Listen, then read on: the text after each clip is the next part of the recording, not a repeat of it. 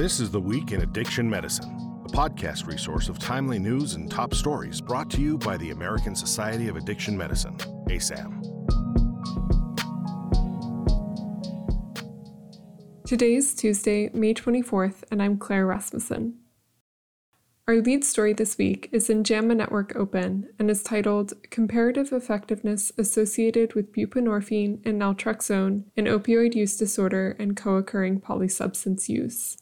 This comparative effectiveness study evaluated almost 180,000 individuals with opioid use disorder using insurance claims.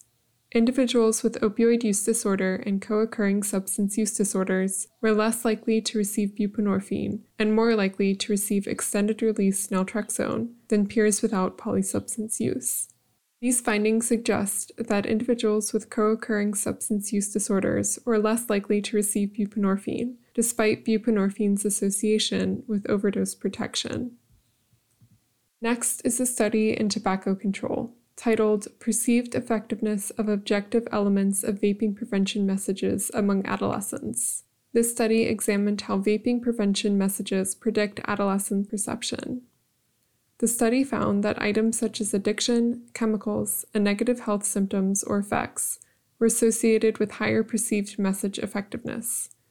The word addiction was associated with higher perceived message effectiveness only for non users. Items such as industry targeting, environmental impact, and flavor themes were associated with lower perceived message effectiveness, along with first person language or the use of the word teen. A new study in JAMA Network Open is titled Survey of Barriers and Facilitators to Prescribing Buprenorphine and Clinician Perceptions on the Drug Addiction Treatment Act of 2000 waiver. This study was conducted to better understand the key barriers in prescribing buprenorphine beyond the X waiver process. The study found that barriers to prescribing included the complexity of the X waiver process, the perceived lack of professional support and referral network, and the difficulties in getting started. The study also found that supportive professional networks were a key facilitator in prescribing buprenorphine. Our next article in Addictive Behaviors is titled Prevalence and Correlates of Driving Under the Influence of Stimulants. This study notes an increase in cocaine use over the last decade and an even greater increase in the use of methamphetamine. The study obtained four years of data on stimulant use and driving under the influence of stimulants from the National Survey on Drug Use and Health. Among adults reporting stimulant use in the past year, 28% reported driving under the influence of stimulants. 56% of those met DSM 4 criteria for stimulant use or dependence.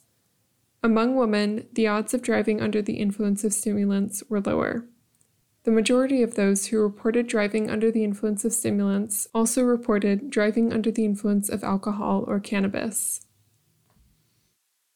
Next, we have a study in, in PLOS 1 titled Does It Come from Tobacco? Young Adults' Interpretations of the Term Tobacco Free Nicotine in a Cross Sectional National Survey Sample. In this study, the authors surveyed subjects aged 18 to 25 to assess knowledge about tobacco products in general and tobacco free nicotine products in particular. Overall, young adults lack knowledge about nicotine containing products, frequently identifying incorrectly the nicotine source for cigarettes, smokeless tobacco, e cigarettes, nicotine pouches, and tobacco free nicotine. Of particular concern, 17% of respondents believed tobacco free nicotine products did not contain nicotine or tobacco. A new study in World Psychiatry is titled Prevention, Treatment, and Care of Substance Use Disorders in Times of COVID 19. In this editorial, the United Nations Office on Drugs and Crime and World Health Organization Informal Scientific Network provide multiple recommendations for care of substance use disorders. During the COVID 19 pandemic, persons with substance use disorders have fared worse than the general population, both in terms of risk of infection and worse outcomes with infection. The recommendations from the Informal Scientific Network for treating this disparity include the inclusion of mental health and substance use disorder experts in the COVID 19 task forces, and the development of strategies to ensure substance use disorders are treated like any other chronic medical condition. Next is an article in Lancet Public Health titled Can Slogans Prevent Gambling Harm? This article comments on a study assessing the efficacy of a slogan used in a safer gambling campaign in the United Kingdom. The slogan, When the Fun Stops, Stop, did not have the intended effect in a study involving experienced gamblers. The author observes that a safer gambling campaign implies that there is a safe level of gambling which may not exist. The author notes that other alcohol and tobacco safety campaigns have shown that advertisements emphasizing the harms of use can discourage use. Our final article, titled The Stigma of Alcohol Related Liver Disease and Its Impact on Healthcare, is in the Journal of Hepatology. This review summarizes the evidence of alcohol related liver disease stigma in healthcare and the implications of this stigma for people with the disease. Public stigma, self stigma, and structural stigma all contribute to an increased illness burden on alcohol related liver disease sufferers.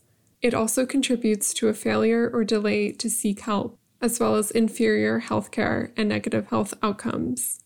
Stigma affects alcohol related liver disease healthcare at all stages, from prevention to early detection and intervention to liver transplantation.